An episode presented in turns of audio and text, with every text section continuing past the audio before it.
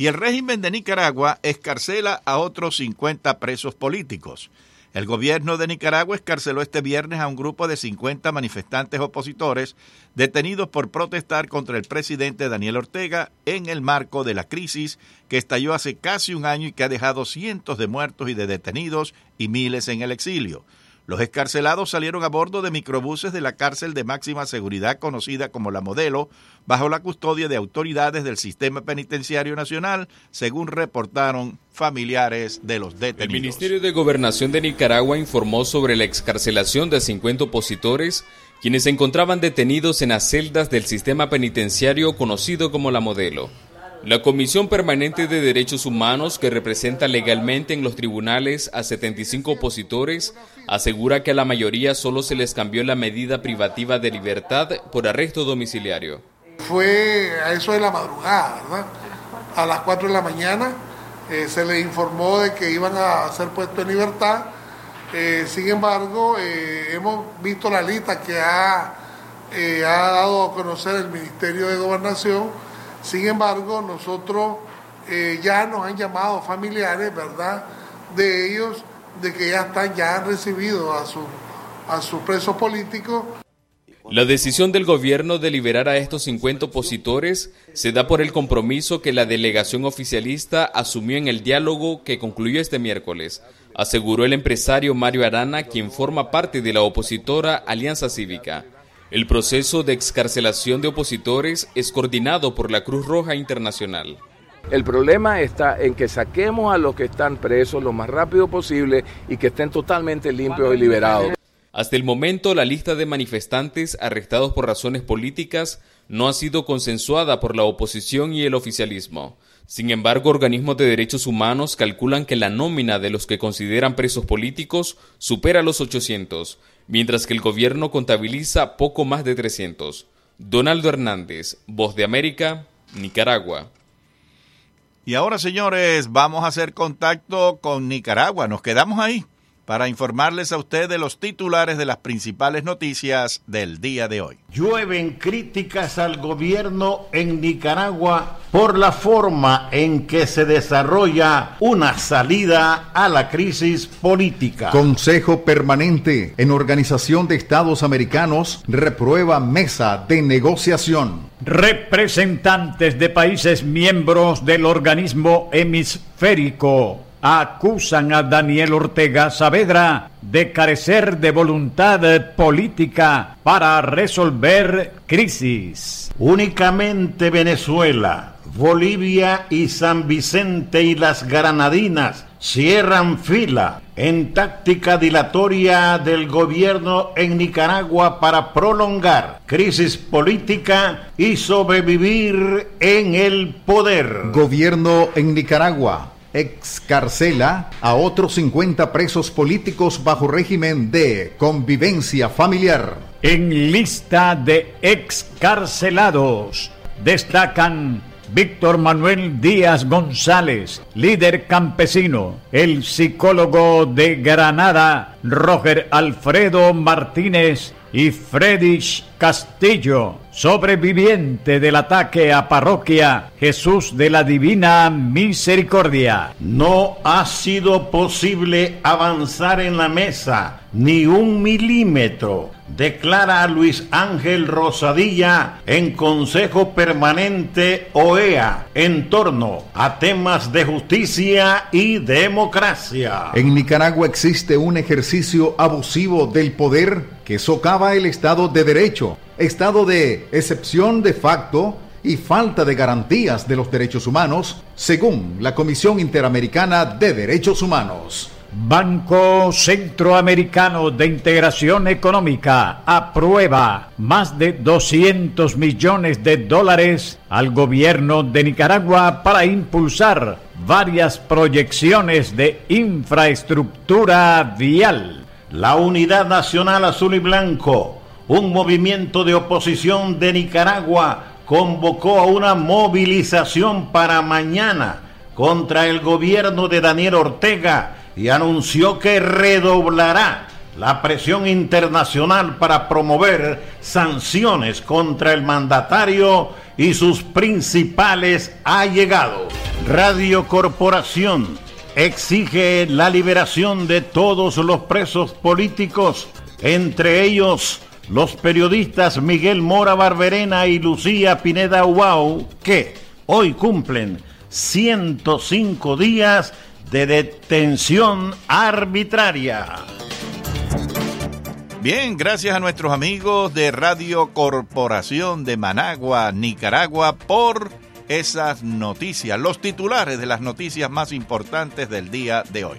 Y hasta aquí las informaciones. 60 minutos nos separan del próximo boletín de noticias de su poderosa 670. Freddy Corea está en el control de estudios, Humberto García como locutor y ahora señores, nuestra programación de los viernes avanza. Ya Enrique Encinosa está preparado para presentarnos El Mundo al Día.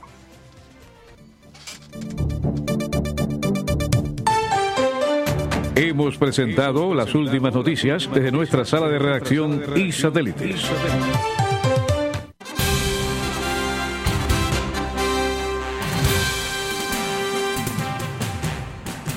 Cae la noche y llega a la poderosa 670 el periodista y más versátil de los historiadores de Cuba, Enrique Encinosa.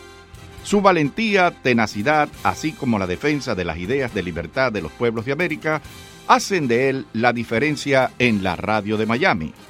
Ahora, ponga atención. Los invitados de Enrique ya están con nosotros y los temas a tratar esperamos que usted los debata junto a nuestra audiencia. Y ya con ustedes, su anfitrión, Enrique Encinosa.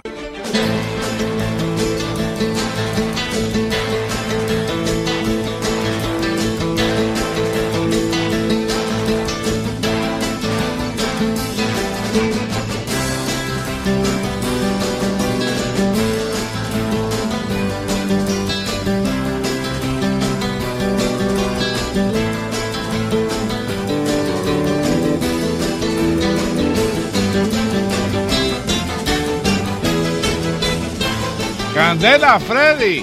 Freddy, estás hoy muy entusiasmado. Estabas ahí con la música mía tocando como si fueras un director de orquesta. Y yo sé por qué tú estás contento, porque es viernes, viernes. Y en dos horas sales en libertad durante el fin de semana. Candela, Freddy. Bueno, y Candela, Freddy, mira, tenemos aquí a Igor Pacri como todos los viernes. Buenas noches, Enrique, y buenas noches a los queridos Y hoy no tenemos a Casa Marín porque están de vacaciones. Como que cerraron el negocio. No sé, pero no hemos mandado fritas ni nada. no, yo no creo que han cerrado el negocio. No, yo creo que sí cerraron por un par de semanas para vacaciones. ¿Ah, sí? Mm. Ah, porque es 20 aniversario de Casa Marín y él nunca ha tomado vacaciones. ¿Y el negocio no puede sin él? No, sé. yo sé. Yo, no sé yo, lo digo por los otros empleados. ok, no, no, bueno, pues me alegro de que, eh, de que lo esté celebrando, vamos a llamarlo así. Pues adelante, pon ficha. Eh, no, Enrique, estaba mirando ahora mismo la noticia esta de la, las reparaciones. Creo que le van a reparar la casa a todos los africanos, ¿no? Eh, Eh, sí, el concepto de reparaciones. Denos reparaciones por, porque mi, mi visa tatarabuelo fue esclavo.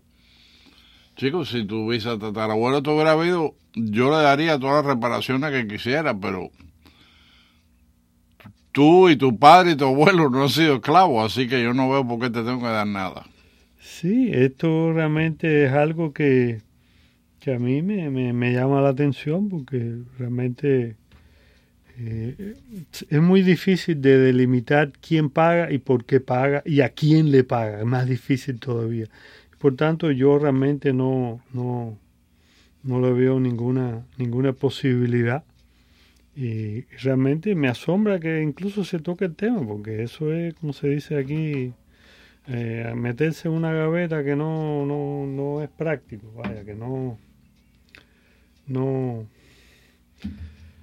no va a traer nada bueno y no hay y, y lo único que va a hacer es eh, o sea abrir heridas sí, claro. que debieron haber estado pero eso es parte de la agenda del racismo político del Partido Socialista democrático de Estados Unidos. Sí, sí, pero, o sea, eso hay que tener extremo cuidado en ese tema.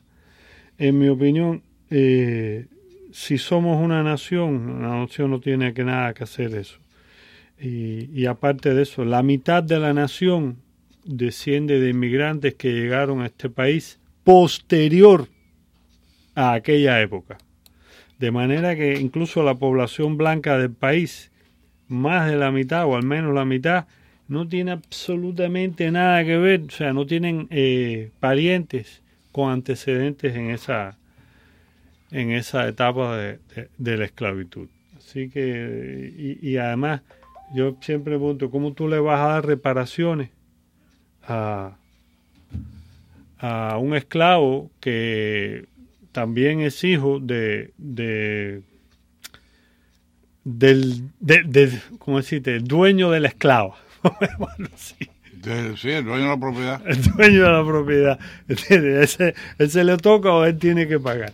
Ah, entonces es un tema realmente que, en mi opinión, incluso aquellos que lo promueven saben que es una agenda política en la que nunca va a haber un dinero, a no ser que ponga a un idiota de presidente en la Casa Blanca. Y realmente eso, ese peligro siempre existe. Pero yo no creo que pase allá de ser una retórica. Porque en definitiva, si, si hubo una acción bélica y hay que pagar reparaciones, mira, hay que, repagar, hay que pagarle reparaciones al sur. O sea, en la guerra civil norteamericana, que todos sabemos que el sur quedó devastado en la guerra. Pero realmente ese, ese tema nadie lo levanta. ¿Y cuántas guerras ha habido en la propia Sudamérica? El propio Paraguay que casi le, le exterminan la población en la famosa guerra del Chaco. Esa guerra fue la guerra más violenta de la historia de este hemisferio. Sí, ¿entiendes? Entonces, de un millón cien mil hombres en Paraguay, cuando empezó la guerra, al final quedaban menos de cien mil hombres. Sí, sí, eh, por eso te digo, eh, volver, o sea, cuando ya los pueblos pasan esa etapa y volver a abrir esas heridas, no, no me parece apropiado. No, no, eh, se puede hacer mucho por los sobrevivientes, o sea, aquellos que sobreviven al conflicto, pero a los descendientes, no, hombre, no. Eh, eso, eso, eso es prolongar, prolongar el parasitismo, vamos a llamarlo así, o, tratar de crear causas artificiales. Y yo creo que hay muchísimas eh, temas que son mucho más actuales y mucho más importantes para la supervivencia de la sociedad. Y de las otras noticias, Enrique, esta, ha sido una semana bastante tranquila. Eh, realmente no he visto grandes conmociones en las noticias. Solamente dos noticias que me llamaron la atención. Las dos en el norte de África.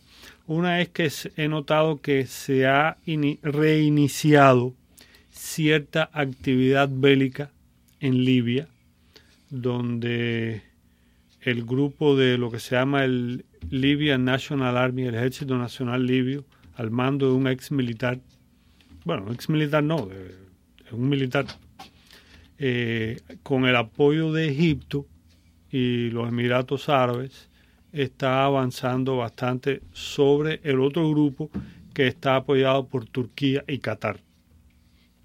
De manera que quizás eh, se produzca un desenlace, pues él ya tiene bajo su control la ciudad de Benghazi y si toma la ciudad de Trípoli, que es la capital, pues, prácticamente consolidaría su, su control en gran parte del país.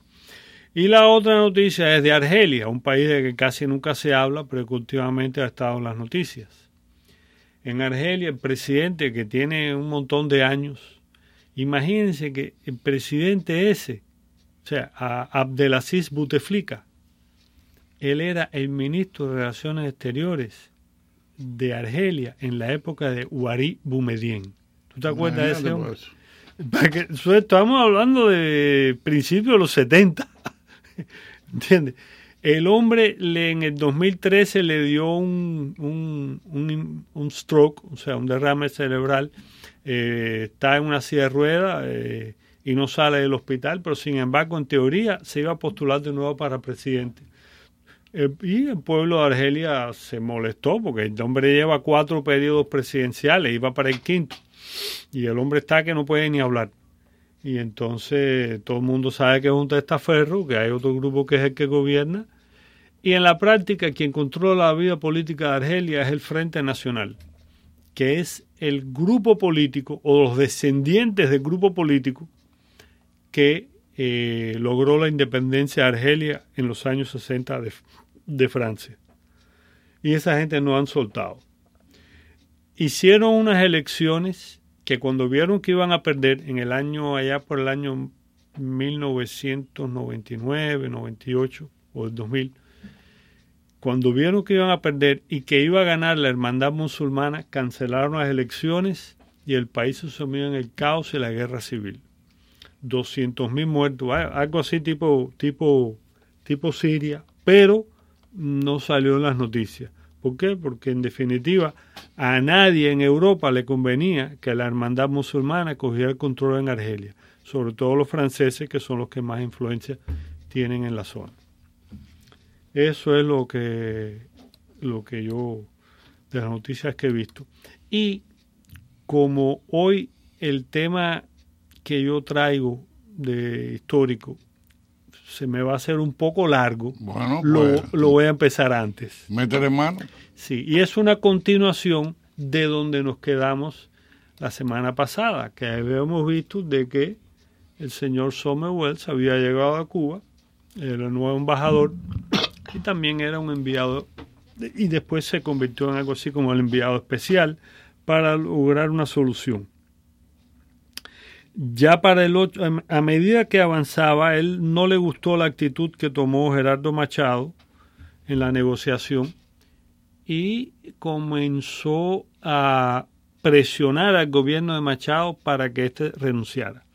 Básicamente la idea inicial de, de, de Somerwells era, bueno, los cubanos evidentemente se están matando entre sí de una manera salvaje, vamos a ver si se logra algún consenso en el que el gobierno cede algo y la oposición acepta ciertas concesiones a cambio de participar en el nuevo gobierno. Las posiciones entre ellos estaban tan lejanas que era muy difícil aspirar a un acuerdo, pero valía la pena hacer el intento. Eh, por Gerardo Machado eh, estaban los dos partidos más importantes de Cuba, que eran el Partido Liberal y el Partido Conservador, y por la otra parte estaba el ABC, eh, el partido, la Unión Nacional, que es de Carlos Mendieta, y había otros individuos y había otros grupos que ni yo mismo sé lo que quieren decir las siglas. Me he tropezado con esas siglas en los libros, Enrique, y no sé qué quieren decir. ¿Qué grupos son? Te puedo decir cuatro letras. UCRR. A lo mejor alguno de los oyentes sabe lo que quiere decir eso, pero, o sea, no era el ABC el único que, incluso el propio grupo de Blas Hernández, que era un líder campesino de la zona de las villas. Muy popular en su época. Yo no sé si él tenía un grupo con denominación propia, que por cierto es el, es el, el señor, es el líder que mata en el castillo de Atares. Pero como decía, eh, el proceso de negociación avanzaba con dificultad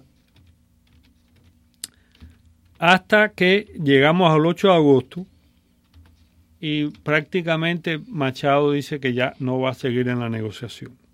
En realidad yo terminé de leer el libro que me prestó Enrique, de, de, que se llama Ocho años de lucha, que es una narración de Gerardo Machado sobre aquellos hechos. Muy interesante porque yo siempre, como tú sabes, Enrique, he preguntado, bueno, ¿y qué escribió el presidente? Porque ¿quién mejor que él para tener información de primera mano? sobre los acontecimientos, independientemente y de el la libro que te traje ahora, que es sobre el ABC, uh -huh. más que nada son, está dividido como cuatro secciones, más que nada son eh, cosas ideológicas del ABC, documentos. Uh -huh. No, eh, indiscutiblemente que cuando yo vi la, el impacto que tuvo esta organización en aquellos acontecimientos, a mí me extrañó que tan pocas personas en Cuba estuvieran al tanto Pero fíjate, de su existencia. Este es publicado uh -huh. en 1800, 1989 aquí en el exilio por los eh, abecedario. Evidentemente va a ser apologético del ABC, yo no tengo ninguna duda. No, bueno, déjame decirte lo que Pero- más, pero que, no, es más, mejor que que nada, nada. más que nada lo que están poniendo ahí son documentos. Ajá. Ok, documentos y posiciones políticas y cosas de eso. Bueno, eh, no, realmente todo, todo eso es interesante, aunque lo más interesante es precisamente la creación y el apogeo político que ellos tuvieron. Pero como te decía, después de terminar de leer el libro con los documentos escritos por el presidente Machado, yo logré por fin poner un orden y comprender al final la secuencia lógica de los acontecimientos que dieron por terminada lo que yo llamo la Segunda República. Eh, o sea, la existencia de la segunda etapa de la República, que empieza en 1912 y termina en 1933.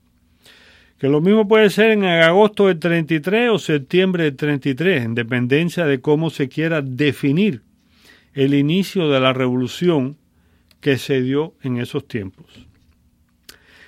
Pero hay que tener en cuenta, para comprender mejor los sucesos de aquel tiempo, que ningún hecho histórico está aislado de acontecimientos previos que condicionan y preparan el terreno, así como forman la opinión pública para el desenlace que se va a producir. O sea, no se puede aislar un hecho de otros hechos. Y la mentalidad que existía en Cuba en los años 30, hay que entenderla, no es la misma mentalidad que existía en los años 50.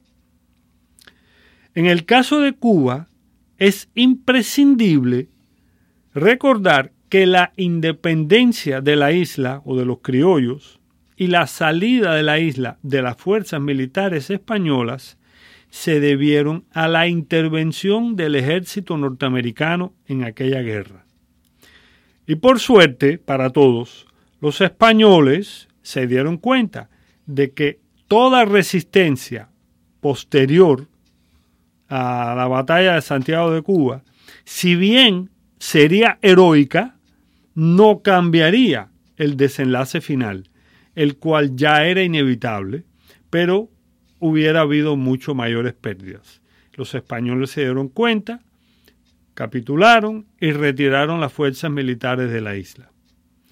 Los Estados Unidos, como ejército de ocupación, por tres años se dieron a la tarea de preparar a los criollos para la gestión del gobierno que iban a asumir, basado en leyes, elecciones, cuerpos parlamentarios y grupos políticos rivales que también había que crear. En Cuba no había ningún antecedente histórico de procesos electorales. En Cuba, durante toda la etapa colonial española, siempre hubo un régimen autoritario, con una figura centrada en el gobernador de la isla, que era quien tomaba todas las decisiones, y casi siempre fue un militar. Todos los nuevos partidos políticos que, se crearon en Cuba a partir de 1901 estaban liderados por antiguos oficiales mambises. Y le fue muy difícil al nuevo presidente, al primer presidente Estrada Palma, pasar las leyes que él consideraba necesitaba la República para su progreso. Una de las razones principales es que él no estaba afiliado a ninguno de los grupos políticos. Muchas cosas se demoraron y Estrada Palma decidió entonces ir a la re reelección para un segundo periodo, afiliándose esta vez al Partido Moderado. Ese partido gana las elecciones con un amplio fraude implementado por iniciativa personal de Freire de Andrade. De esa fraude dejó fuera de la participación en la vida pública a los mambises del Partido Liberal. Y se produce entonces una sublevación por parte de estos, que Estrada Palma no tenía ejército con el cual pudiera enfrentar. Los grupos rivales acuden a los americanos, cada uno tratando de argumentar su causa, para que los ayude a negociar, pero tampoco se logra el acuerdo, colapsando entonces la Primera República y asumiendo de nuevo el control del país un gobernador americano por dos años y medio. Todo esto creó en Cuba la mentalidad de que los americanos saben mejor que los criollos cómo lograr un acuerdo entre los cubanos. El artículo de la enmienda Platt que permite el uso de la intervención armada en Cuba era más bien una amenaza a los cubanos para que no hicieran locuras y se portaran civilizadamente, llegando a compromisos mutuos que garantizaran la paz social. La falta de acuerdos implicaba entonces una situación de crisis de orden interno, la cual automáticamente le daba a los Estados Unidos el derecho de enviar tropas y tomar el control de la isla para restaurar esa paz y el orden interno. Pero repito, era más bien una advertencia o amenaza. Nada pasaría si los cubanos se mantenían tranquilos y en paz. Desgraciadamente, todos sabemos que las pasiones en Cuba van por encima de la razón. Y los grupos de afectados o descontentos con alguna ley o con cierto proceso político o con las ofertas de un acuerdo, siempre vieron que, la, que se, se convirtieron esos grupos en una amenaza a la paz del país. Y eso implicaba de inmediato la intervención norteamericana, de manera que muchos de estos grupos preferían negociar directamente con los americanos, a los cuales consideraban más justos o más propicios para reconocer sus reclamos, que los otros cubanos que detentaban el poder o formaban gobierno. Y como, y como la intervención de 1906 se tradujo en llevar a la presidencia a los jefes de los alzados, esto abrió las puertas para que todos los descontentos o inconformes amenazaran con alzamientos en, en, el futuro de la República. Y con ello siempre existía la amenaza de otra intervención americana. Los americanos quedaron de jueces de facto entre los cubanos para todas sus rivalidades políticas. Esta actitud fue la que llevó a los negros de Cuba a alzarse en 1912, puesto que realmente ellos no tenían ninguna posibilidad ni planes de acciones bélicas contra los antiguos miembros del ejército Mambí y del gobierno de José Miguel, que ahora ya eran miembros del ejército nacional, y fue el temor a la intervención el que llevó a una rápida y sangrienta respuesta por parte del ejército. Vamos a un corte comercial y regresamos si tiene entre 18 y 49 años de edad y padece dolor pélvico relacionado con la endometriosis, incluso cuando no tiene el periodo, puede reunir los requisitos para un estudio de investigación clínica. Este estudio de 24 semanas está evaluando un medicamento no hormonal en investigación para ver si es seguro y efectivo para reducir el dolor pélvico moderado a grave relacionado con la endometriosis. Para obtener más información, saber si puede reunir los requisitos para este estudio, comuníquese con LNC Professional Medical Research Institute con Araceli Expósito a los teléfonos 305 305-269-1616. Reitero, 305-269-1616. Usted recibirá gratis examen físico, exámenes ginecológicos y de los senos, pruebas de laboratorio de sangre y orina y compensación por su tiempo. 305-269-1616. Nobles y tiernos seres que escuchan asiduamente el programa Cachumbambé un programa en el que nada humano nos es ajeno y en el que siempre discutiremos cualquier tema, por escabroso que éste sea, siempre dentro del marco del buen gusto, la elegancia y el amor al prójimo. Vamos a estar ahora los sábados de 12 de la tarde a 1 de la tarde, aquí en la poderosa 670 AM, en el corazón del pueblo. Los esperamos. Ráfagas de ósculos para todos. This is WWFE. 670 AM, Miami. Mi padre lo conocía. Bueno, ahora regresamos y estamos aquí con Igor Paque y continuamos con Machado. Como lo decía, en, en, la Cuba de esta etapa, de los primeros 20, 25 años de la República, era muy común eh, entre los cubanos de que, bueno, si, si va a haber un problema aquí, todo el mundo sabe que los norteamericanos tienen un compromiso para evitar cualquier, eh, eh, cualquier discordia que se pueda producir internamente. Y como decía, a su vez el gobierno estaba muy interesado en que, no, o sea, todo grupo que estaba en el gobierno, en que no hubiera ningún problema y trataba de atajar de la manera más efectiva y rápida cualquier tipo de alzamiento. Eh, lo mismo sucedió cuando Menocal dio la cañona en 1917 en las elecciones, que era muy reñida, pero se las atribuyó Menocal, y los de nuevo se alzaron los liberales. Pero esta vez ya el gobierno americano advirtió que si tenía que intervenir, iba a colgar a todos los alzados capturados considerándolos como bandidos alzados contra el gobierno. Y al parecer esa advertencia tranquilizó a muchos. Para cuando Machado es electo presidente en 1924, la enmienda Platt está vigente y de ahí que el embajador americano tenía tanta autoridad ante el gobierno de Cuba y también ante los ojos de la oposición.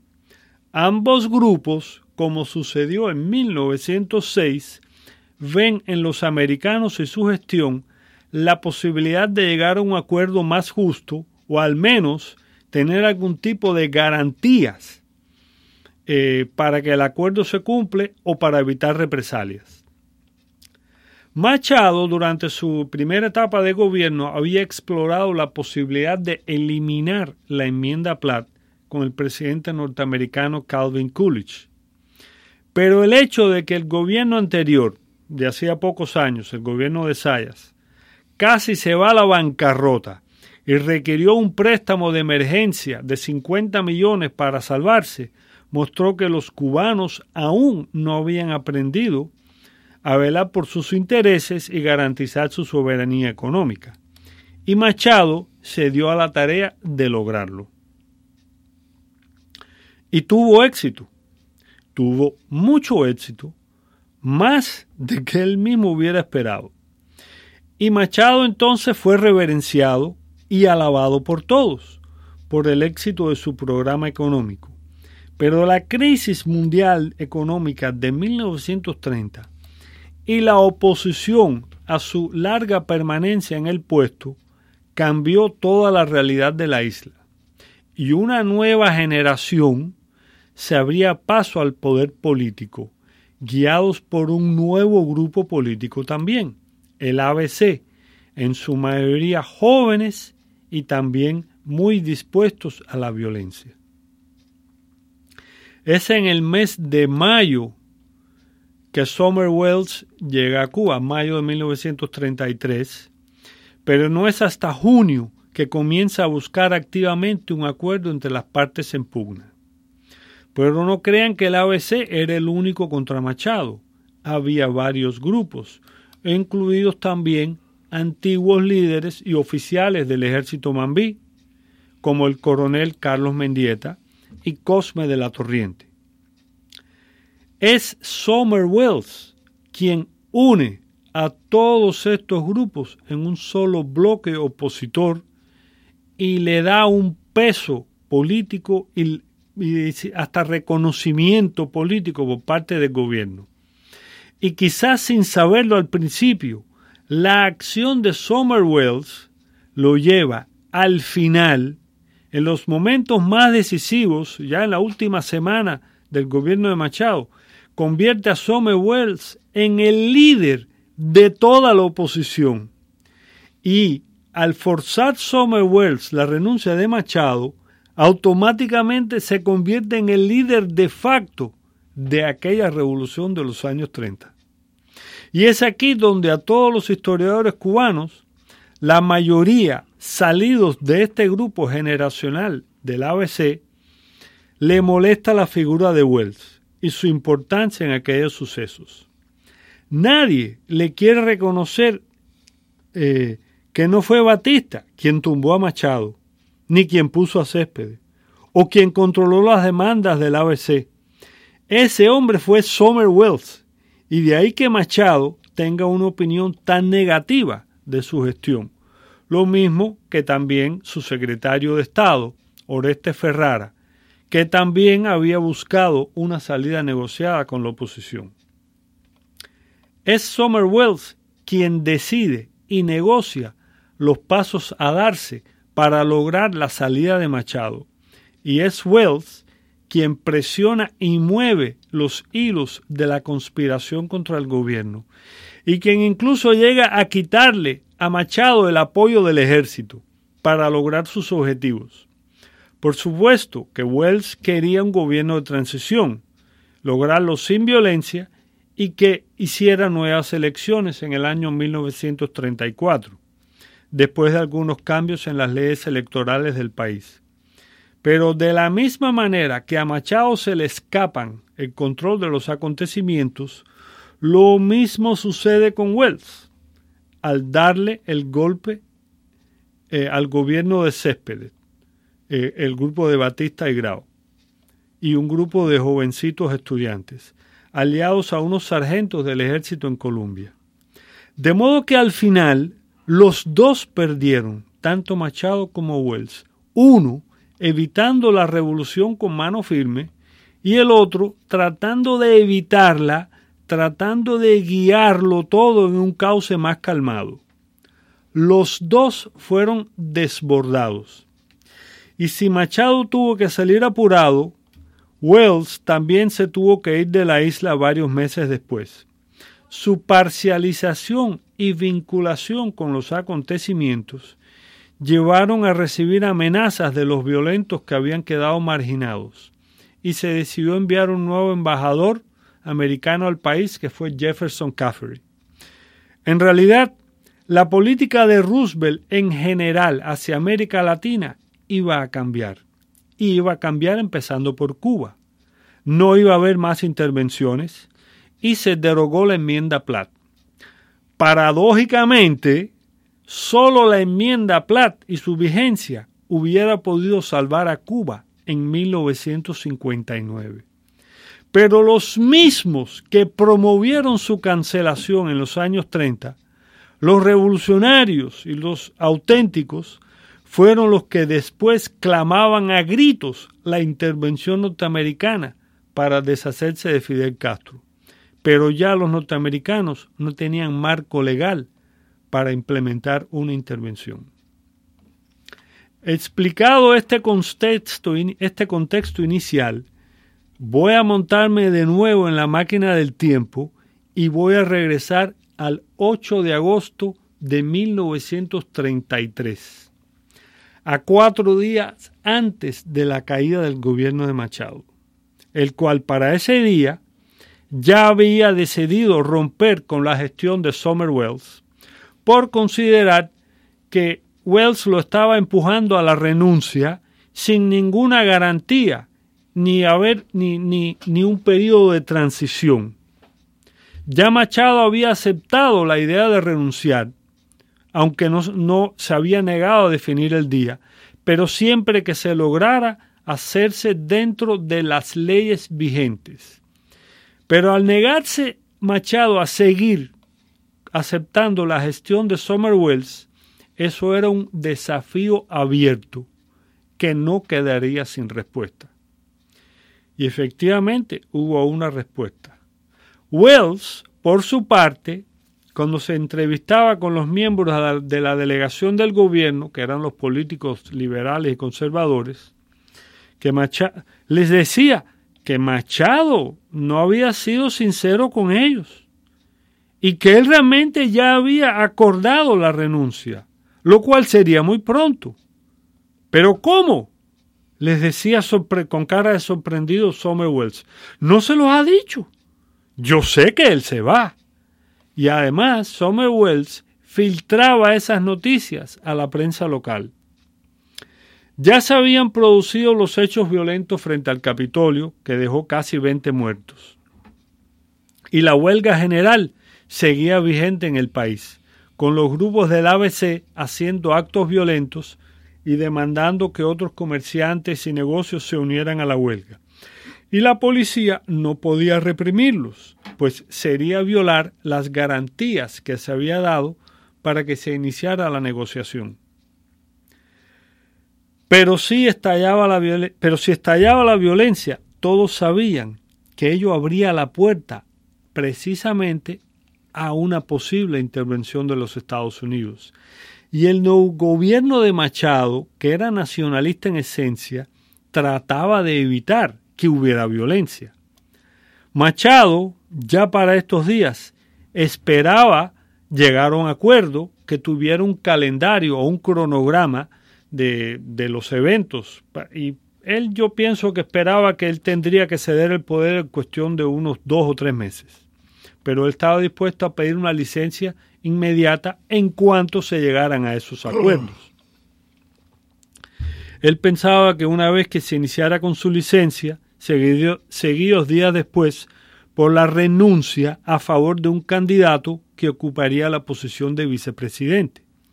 Por supuesto que en el acuerdo debía estar el nombre de ese candidato que tenía que ser aceptado por ambas partes y también los miembros del nuevo gabinete, puesto que el gabinete, o sea, los ministros y secretarios del, gobierno de Machado iban a renunciar. Una de las peticiones más firmes de Machado era que no se hicieran venganzas ni persecuciones durante este periodo de transición hacia los que habían participado en su gobierno, para lo cual también pasó la ley de amnistía. Incluso esperaba que no se hicieran cambios en la oficialidad del ejército hasta 1935, porque en cierta medida el ejército iba a ser garante de aquellos acuerdos. Pero evidentemente Wells consideraba que mientras más rápido se fuera Machado, mejor aun cuando existía el peligro de perder el control del gobierno y que el caos cundiera en el país. No sé por qué Wells estaba tan confiado de que la renuncia de Machado iba a solucionar todos los problemas que tenía Cuba. Y aquí voy a citar ahora un párrafo del libro que está escrito en primera persona por el presidente Machado. Cito. Puedo afirmar con entera tranquilidad de conciencia que todas las calumnias que se han acumulado contra mí, contra mis amigos y partidarios, y para demostrar que, para demostrar que hubo mala intención o bajos instintos, y para lo que se ha gastado enorme cantidad de papel y tinta en periódicos y revistas malévolas, es desvirtuar la verdad. Las pruebas de mi gestión durante estos sucesos están ahí y en su tiempo serán históricamente valorizadas. Yo dejo tranquilo y confiado a la serenidad de la historia ya desapasionada por la distancia de los años, cuando las pasiones se hayan serenado, el señalar quiénes fueron los responsables de aquellos lamentables acontecimientos. O sea, Machado esperaba que con los años se pudiera revisar todo lo que fue escrito en aquel momento. Esto lo escribió Machado en 1934 y todavía estamos esperando que se analice sin apasionamiento lo que sucedió en aquella época. Como dije antes, Machado no quiere seguir con las gestiones de Wells y este no tiene otra carta fuerte que jugar que promover la violencia para poner al gobierno de Machado ante la disyuntiva de renunciar o enfrentar una intervención norteamericana ante la incapacidad del gobierno por mantener el orden público. Machado sigue tratando de llegar a un acuerdo, pero esta vez sin Wells.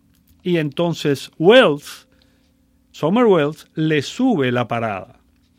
Summer Wells envía al agregado militar norteamericano a visitar los cuarteles militares de Cuba, sobre todo en La Habana, con cualquier pretexto. y hablar con los oficiales, principalmente los oficiales más jóvenes, y combinarlos a aceptar una rápida salida del gobierno de Machado, restándole el apoyo que daba el ejército. Y también les hizo saber a varios altos oficiales del ejército, incluyendo al coronel Sanguilí, que todos ellos podían salvar a Cuba de una intervención militar, de modo que el nacionalismo natural de los oficiales del ejército se usó para liquidar su apoyo al gobierno de Machado. El 8 de agosto, Wells entró al despacho de Machado y le hizo entrega de su última propuesta, ya firmada por la oposición. Pero esta ya era un ultimátum, donde se exigía la renuncia no a favor de un candidato dentro del marco constitucional, sino de un designado por el propio Summer Wells. Este presidente provisional, que sustituiría a Machado hasta el 20 de mayo de 1935, sería entonces reemplazado por futuras elecciones. A Machado no le gustó el ultimátum y puso serias objeciones. Cito textualmente, yo no puedo aceptar este pacto. Aquí no se nos ofrece nada, ni siquiera garantías personales para nuestras vidas, mientras que a la oposición se les ofrece el poder político y no hay ninguna garantía para la estabilidad de la República. Si vamos a un pacto, debe haber alguna garantía de que se va a cumplir. Yo no firmo este pacto ni acuerdo, puesto que la otra parte no nos ha vencido como para imponernos la rendición. Y Machado hizo una contraoferta de nueve puntos, donde ofrecía la renuncia, iniciada por una licencia, aprobación de una reforma constitucional en 15 días, respeto a los funcionarios electos y un compromiso de no intervención de los Estados Unidos militarmente así como estabilidad en los cargos del ejército hasta el año 35. Al día siguiente, en la mañana del 9 de agosto, los miembros del ABC comenzaron a tomar varias estaciones de radio, afirmando que lo hacían por orden del embajador americano. El barco de pasajeros de la World Line no fue permitido entrar al puerto, puesto que la embajada americana le informó al capitán que era peligroso y el gobierno no podía dar garantías de seguridad a los pasajeros.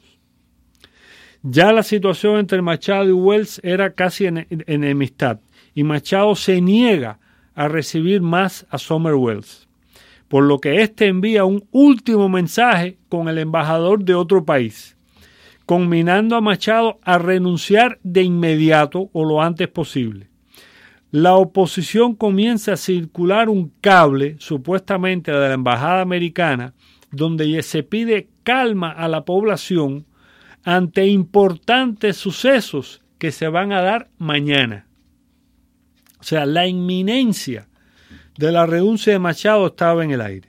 Machado, por su parte, decide que es hora de terminar la huelga general y para ello comienza a hacer planes para declarar el estado de sitio y desplazar tropas en la capital y enfrentarse al ABC a tiros. Mientras tanto, Oreste Ferrara y Wells negociaban de quién podía ser el sucesor para encontrar una figura aceptada por los dos lados. Wells se decidió por Carlos Manuel de Céspedes, que todos saben que era el hijo del padre de la patria. Y esta es la opinión que tiene Machado en su libro sobre este personaje. Cito textualmente. Céspedes no tenía las condiciones para asumir en aquellos momentos el poder en Cuba. Hombre de poca capacidad, sin experiencia política y con muchos años de estar en el extranjero como diplomático de segundo orden. En este momento, en ese momento él era, había sido eh, designado como embajador de Cuba en México que no es tampoco un cargo de mucha importancia.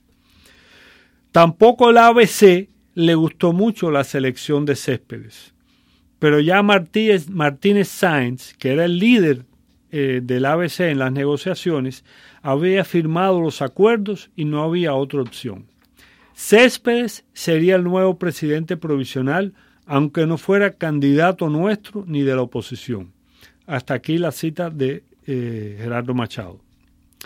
Machado realmente estaba consciente de que la situación estaba difícil, pero consideraba que en su ausencia, o sea, si él tuviera que irse, solo el ejército podía controlar la situación y enfrentar a los revolucionarios. Eh, y por eso había propuesto al general Alberto Herrera para presidente provisional, para garantizar el orden. Además, otros altos oficiales a los que Machado había consultado estaban de acuerdo con esa elección. Pero el viernes, mientras estaba en el Palacio Presidencial, llegó la noticia de que las tropas del Castillo de la Fuerza se habían sublevado. Y para aquellos que conocen La Habana, recuerdan que el Castillo de la Fuerza está a unos 500 metros del Palacio Presidencial. Para Machado, esto fue el golpe de gracia, pues hasta ese momento había contado con el apoyo del ejército y con su unidad. Pero el resto de la en ese momento el resto de la guarnición de La Habana le siguió siendo fiel, incluido la fortaleza de la cabaña, donde se ordenó preparar los cañones en caso de necesidad de que hubiera que bombardear el castillo de la fuerza. Se recomendó entonces que Machado, por seguridad, se fuera a Colombia, el gran campamento militar que está en las afueras de La Habana.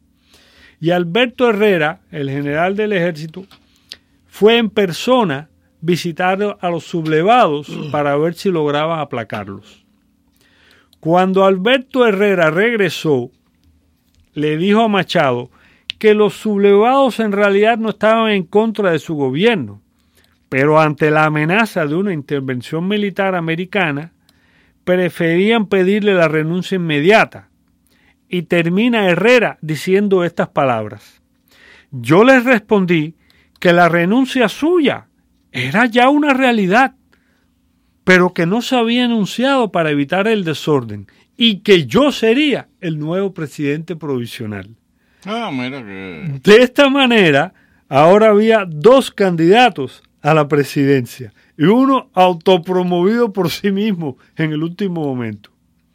Mientras tanto, al saberse la noticia de la sublevación en Castillo de la Fuerza, el cuerpo de la aviación también se sumó a ella, al mando del coronel Sanguilí y del capitán Torres Menier.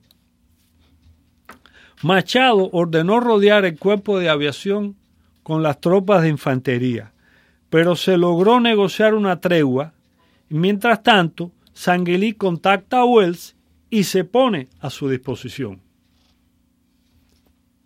Vamos a pasar al corte comercial con Mr. Freddy Corea. Ponte las botas y ven a la 12 Feria Internacional Agrícola Ecuestre y Ganadera de Miami. Las puertas abren el 12 de abril con una evaluación del ganado y el 13 y el 14 de abril no te pierdas la exhibición de rodeo y los magníficos espectáculos de los bellos caballos andaluces, paso fino y paso peruano. Disfruta de música, juegos infantiles y camiones de comida. Únete a la diversión del 12 al 14 de abril en Tropical Park. Para los horarios visita miamicattleshow.org. Hoy más que nunca, cuando quieres comprar, vender o rentar una propiedad, busca a la persona que sabe. Claudia Patiño. Tuvo mucha paciencia y me ayudó incansablemente a buscar propiedades hasta que lo logré, así mismo como el financiamiento. La Realtor asociada Claudia Patiño conoce el mercado mejor que nadie. Llámela hoy al 786-295-1295. Quiero darle las gracias a la señora Claudia Patiño por haber vendido mi apartamento. Este es tu momento, así que llama a Claudia Patiño hoy. 786-295-1295. 786-295-1295. Claudia Patiño, su realtor de confianza asociada con Real Estate Teammates. ¿Cómo está su crédito? Hay empresas que le dan su anotación de crédito gratuita, pero ¿qué hacen para solucionarlo? En su salud financiera realizaremos una auditoría y consulta de crédito gratuita y le brindaremos su puntaje de crédito. Nuestro equipo de expertos financieros se sienta a su lado para personalizar un plan para aumentar su puntaje. Durante los últimos 20 años hemos aconsejado a nuestros clientes cómo mejorar sus vidas financieras. Trabajamos directamente con sus acreedores y buros de crédito para verificar, desafiar y cambiar a fin de aumentar su puntaje. Le proporcionamos herramientas para aumentar su puntaje. Llame a su salud financiera ahora al 786-529-6448. 786-529-6448 para obtener su consulta gratuita. Mejore su salud financiera hoy.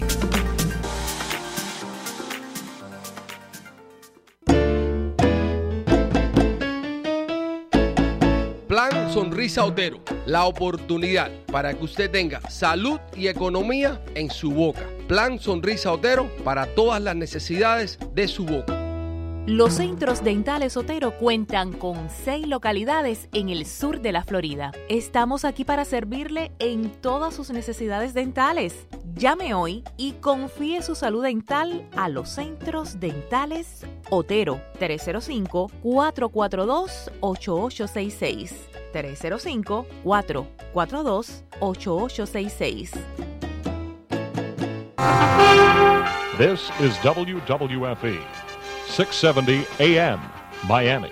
Esta es la poderosa 670 AM, cubriendo claramente desde Orlando hasta Los Cayos y el Caribe. Con sus ondas domina las calles de mi ciudad, trayéndonos alegrías, cumpliendo con la verdad. La poderosa, la poderosa,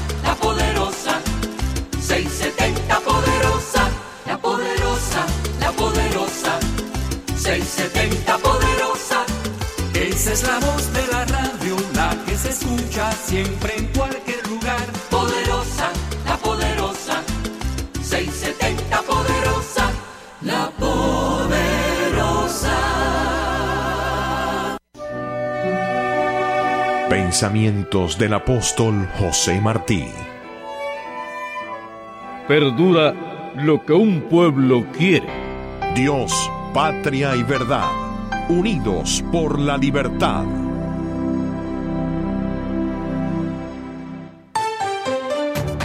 A continuación, las últimas noticias desde nuestra sala de reacción y satélites.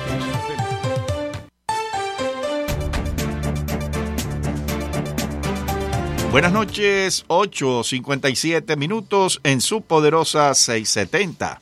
77 grados la temperatura y aquí están las informaciones.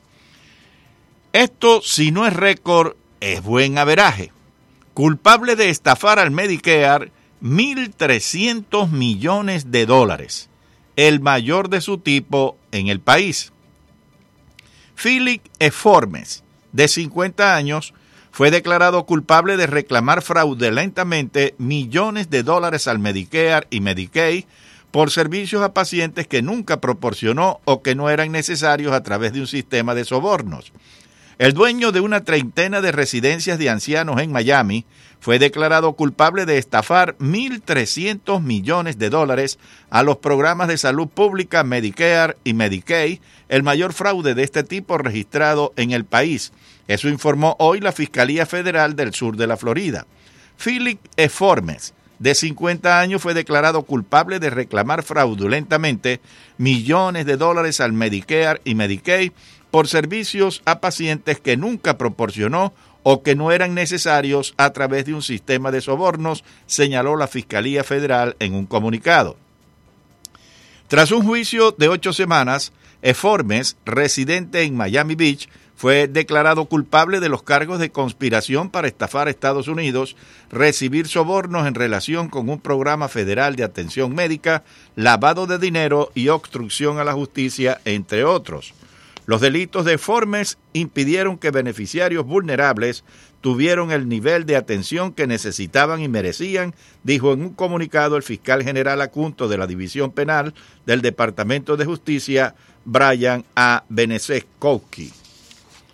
Y se acerca a 3.000 la cifra de cubanos que esperan cruzar la frontera en Ciudad Juárez. En un fenómeno sin precedentes en México, la fronteriza Ciudad Juárez acoge estos días a miles de migrantes de Cuba que esperan para pedir o resolver su solicitud de asilo en Estados Unidos. Aquí nos han acogido bastante bien, la comida nos las dan con poquito chile, pero eso no es culpa de ellos, dijo Juan Carlos Flores, un migrante cubano que junto a su esposa tiene más de un mes en esta ciudad del norteño estado mexicano